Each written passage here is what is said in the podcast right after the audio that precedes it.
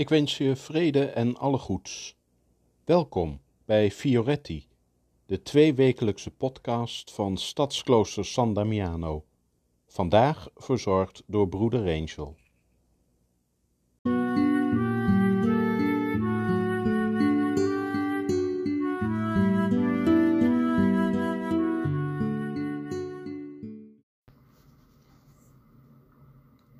Meimaand Maria. Wij zijn nu in de maand mei, waar wereldwijd aandacht wordt geschonken aan alle moeders, maar speciaal aan Maria. Traditioneel wordt deze maand een bezoek gebracht aan vele bedevaartplaatsen van Maria. Er worden kaarsen en bloemen bij haar beeltenis gezet.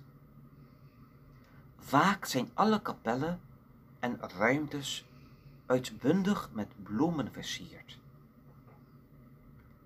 Waar onze stadsklooster bevindt, hier in Sertogenbos, wapperen honderden vlaggen, wit en blauw, voor deze Mariamaand.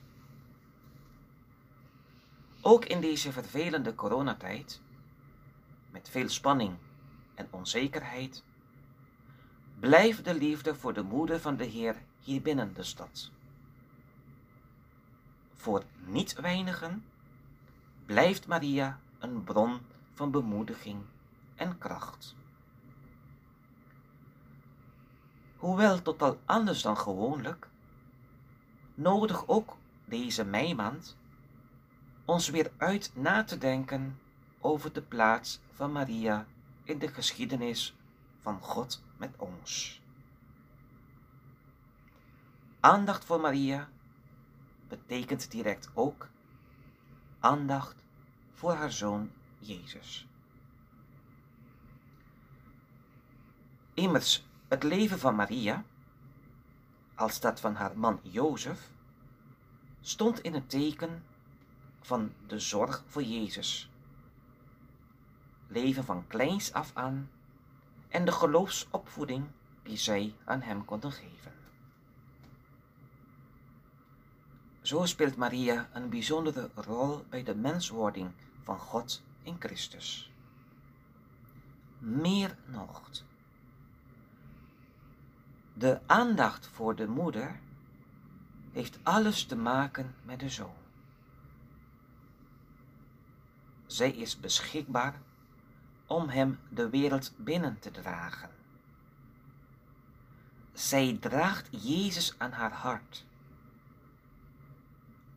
Juist om die reden zegt het evangelie van Maria dat alle geslachten zalig zal worden geprezen. Maria is ook aanwezig bij de kruisiging van haar geliefde zoon. Talrijk zijn de afbeeldingen van Maria met het lichaam van de gestorven Christus op haar schoot.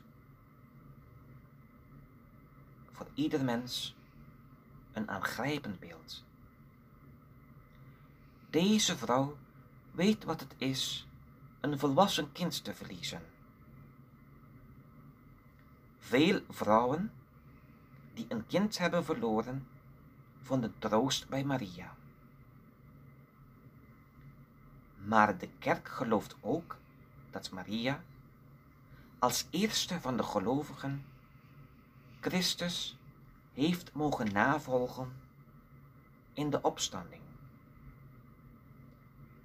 Waar de zoon is, daar mag ook de moeder zijn. Maria, als voorbeeldige gelovige en onze voorspreekster bij God. Juist in deze onzekere en nare crisistijd mogen wij ons toevertrouwen aan haar gebed bij God. Dit jaar mogen wij daarbij ook heel bijzonder rekenen op de voorspraak van haar bruidegom, Sint Jozef. Paus Franciscus heeft vorige jaar dit jaar uitgeroepen tot het Jozefjaar. Jozef wordt in het evangelie een reschapen mens genoemd. Zoals Maria heeft ook de heilige Jozef zich geschikt naar wat God van hem vroeg.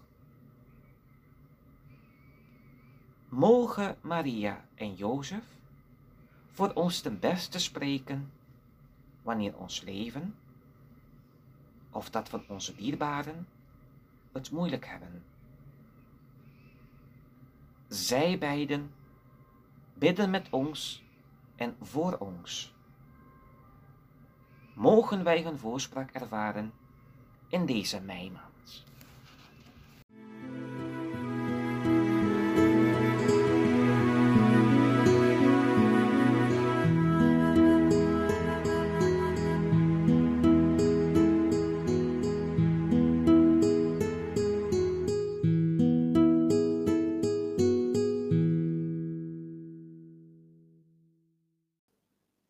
Bedankt voor het luisteren. Tot over twee weken en tot die tijd vrede en alle goeds.